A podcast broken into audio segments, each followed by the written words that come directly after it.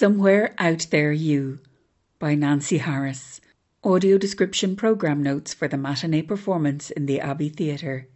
Saturday, 28th October 2023 at 2 pm.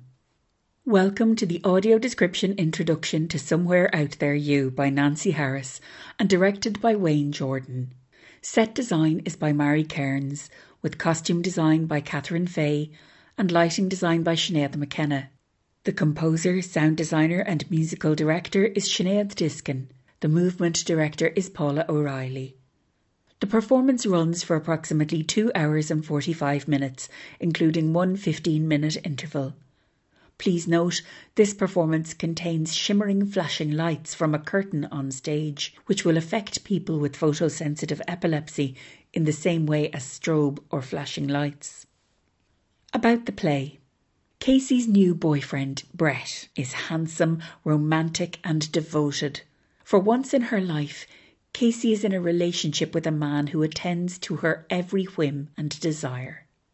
But far from celebrating this new love, Casey's family is concerned. When her suspicious sister Cynthia starts digging into Brett's past, she threatens to take away the one good thing that's ever happened to Casey. Somewhere out there, you, Nancy Harris's dazzling world premiere is a romantic comedy with a twist, playfully unravelling the love stories we weave for ourselves and inviting us to question what compels us to tell them in the first place. Somewhere Out There You premiered as part of the Dublin Theatre Festival. About the set. When we enter the auditorium, the stage before us is completely bare. No black curtains at the side, no backdrop, just exposed bricks and a piano right at the back, painted pale blue with a standard lamp alongside it, without a lampshade. The floor of the stage is covered in wide wooden boards, painted a dusty blue. In the centre, there is a circular disc set into the floor, made of the same blue floorboards, which can revolve. The wings, the dark spaces on either side of the stage are full of props tables and bits of set, all of which are on casters and can be wheeled on and off stage in the blink of an eye. Throughout the performance, the ensemble, the main cast, and the stage management team, who are dressed in black, work together to create a brand new location. It is as though the play is being invented in front of us as they go along, grabbing whatever is needed for the next scene. In Casey's flat, a large pinkish red corner sofa with a matching footstool is wheeled in, as well as a low coffee table. Later, a sleek pink kitchen is wheeled in with pink cupboards, a marble top, sink, and a set of bookshelves with cookery books and houseplants. We also go to the garden outside her flat, where a washing line is lowered down from the roof as Casey hangs out some clothes. There is an office, a bit like a therapist's office, there are two armchairs facing each other, but placed far apart on opposite sides of the stage. They are in the 1950s style.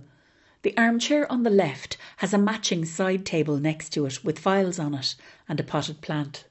Two of the characters in the play, Brett and Casey, take romantic strolls together, first through Dublin and later Paris. These locations are conjured up in a comical and slightly musical style way by the ensemble wheeling in cardboard cutouts of the spire or the Poolbeg striped chimneys and swirling them around the stage.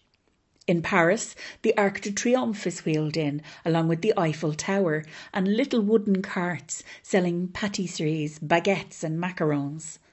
Sometimes the stage is simply a location for phone calls, where actors stand in individual spotlights talking to each other on smartphones. All of these locations are framed by a magnificent sparkling foil ribbon curtain, which is lowered onto the stage after the first scene, hanging at the back wall and on the sides.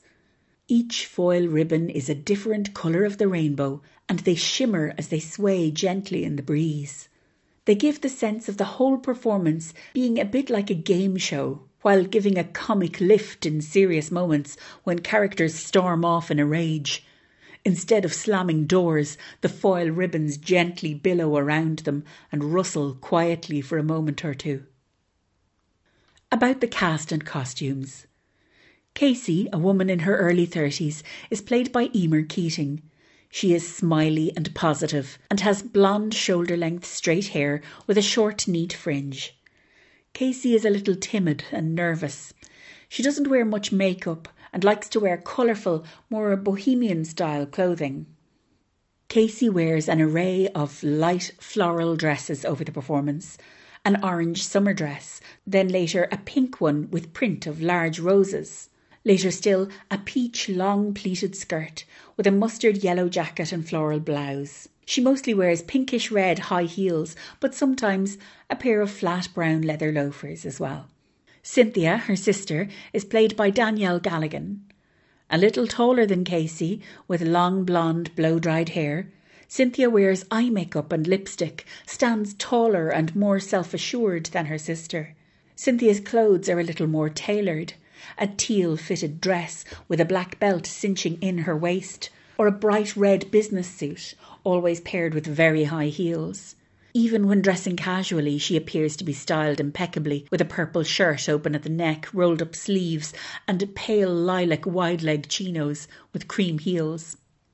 Their mother, Pauline, is played by Lisanne McLaughlin. Pauline's style aligns more with Cynthia than with Casey. Pauline is in her late fifties with blonde, blow dried shoulder length hair, pinned with a bump at the front. She tends to wear fitted dresses to just below the knee with formal jackets over them. She first appears wearing a cobalt blue fitted dress very similar to Cynthia's, and in general tends to wear clothes in blues and silvers. Their father, Alan, is played by Enda Oates. A quiet, unfussy man, also in his later fifties, Alan is trim, with grey, receding hair and a silver goatee beard. He mostly dresses casually in chinos with a variety of neatly ironed polo shirts. At one point, he takes a call at work where he wears a hard hat, high vis jacket, and brown steel capped boots. Casey's new love interest, Brett, is played by Cameron Cuffe. Brett is tall and slightly tanned, with thick dark brown hair with a side parting and always neatly combed. He is fresh faced with sparkling brown eyes. He speaks with an American accent. Brett tends to wear the same kind of clothes throughout the show blue jeans turned up at the hem, an array of knitted polo shirts with a vaguely 1950s style to them, and a brown suede jacket. There is something of James Dean in the way he carries himself a gentle swagger, a self confidence. Cynthia's husband, Eric, is played by Paul Reed. A very tall man with fair hair and a slight goatee beard, Eric has little of the self confidence shown by Brett. He tends to stoop a little, nodding or bowing his head and smiling very broadly, as if he were a little too eager to please. Eric wears chinos or dark jeans with plain casual shirts or check shirts and brown leather shoes. Gareth, a school principal, is played by Donnacha O'Dea. He has neat fair hair in a side parting and has gold rimmed reading glasses. Gareth wears a brown tweed jacket, cream patterned shirt, striped tie, and brown trousers and shoes. He is friendly but firm. Marcus, a schoolboy, is about 10 years old. He has dark brown hair and wears his school uniform blue wool jumper, white shirt, striped tie, grey trousers, and black shoes. He is a bit sullen and is mostly frowning or looking at the floor. The role of Marcus is shared by Oscar Clancy and Harley Cullen Walsh on alternate shows. Karen, Marcus's mother, is played by Kate Stanley Brennan. She has long brown hair and wears a lilac fluffy jumper over a pink leather skirt and patterned tights, with black heeled ankle boots and a blue cotton jacket. She carries an oversized red handbag. The same actor also plays Tess.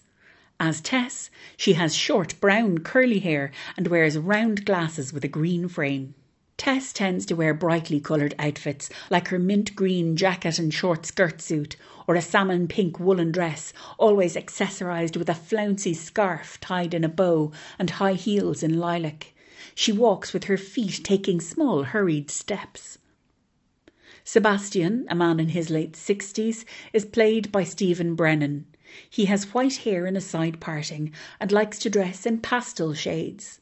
He first appears wearing a pale pink shirt, untucked, and pale pink cotton trousers, with cream and brown leather brogues. Later, he adds a salmon pink suit jacket with a colourful silk handkerchief tucked into the breast pocket. He is confident and debonair and moves his hands with theatrical flourish. An ensemble cast, including Donncha O'Dea, Aisling O'Mara, Teddy Moore, and Jess Kavanagh, play a variety of roles throughout the evening, including the crowds in Brett and Casey's walks through Dublin and Paris, and waiters. Throughout the performance, members of the ensemble head to the microphone at the back of the stage to perform sound effects, like phones ringing and doorbells. A singer, Jess Kavanagh, often appears at this mic too to provide atmospheric music and romantic songs. The ensemble all wear colourful outfits that help conjure up a given scene, like people out for a jog on the streets of Dublin, or dressing like mimes or bakers, or wearing stripy tops for the Paris scene. That concludes the audio description introduction for Somewhere Out There You. It was prepared by me, Bríd Rugan, who will also provide audio description for this performance. A touch tour will also be held before the performance, gathering front of house at 12.15. Audio description at the Abbey Theatre is provided in association with Arts and Disability Ireland with support from the Arts Council. For updates about audio described and captioned performances, text Access Arts to 51444 or head to www.adiarts.ie for more information. Thank you. Go raibh maith agat.